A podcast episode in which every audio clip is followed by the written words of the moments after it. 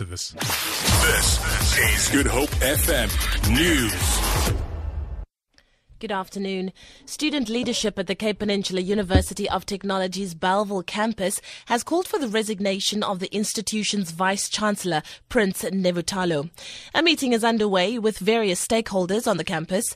The gathering comes after students aligned to the Fees Must Fall movement clashed with police and campus security yesterday. Human excrement was thrown onto the premises during ongoing demonstrations. Berenice Moss reports. City management and staff are attending today's meeting.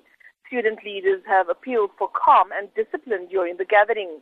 Their demands to the university include, among others, free decolonized higher education that expelled and suspended student activists return to campus and for this year's debt to be scrapped. They also want sanitary wear for women to be made available as well as free data. CPUT's Vice Chancellor Prins Nevhutalu says the call for free education has been supported by the institution. He says the country will have to innovate to provide accessible and quality education. Berenice Moss, SABC News, Bellville. The former Wits University SRC president, Mcebo Dlamini, has vowed to ensure that lectures don't resume on Monday. The Vice Chancellor, Adam Habib, has announced that a decision would be made at the weekend on whether to resume lectures next week. He was addressing the media following the postponement of the General Assembly scheduled for today.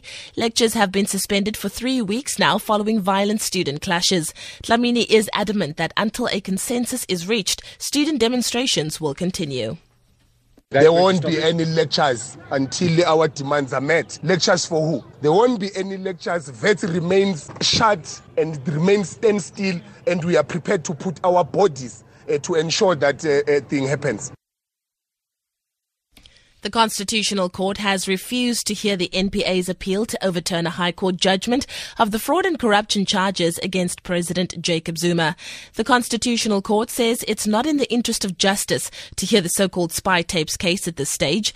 The acting director of public prosecution bypassed the Supreme Court of Appeal and applied directly for permission to appeal against the High Court's decision. The High Court found that the decision to withdraw corruption charges against President Zuma was irrational.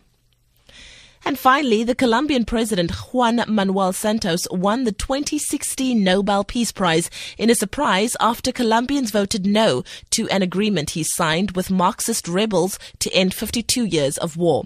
Santos has promised to revive a peace plan, even though Colombians narrowly rejected the accord in a referendum on Sunday. Many voters reckoned it was too lenient on the FARC guerrillas. For Good Hope FM News, I'm Leanne Williams.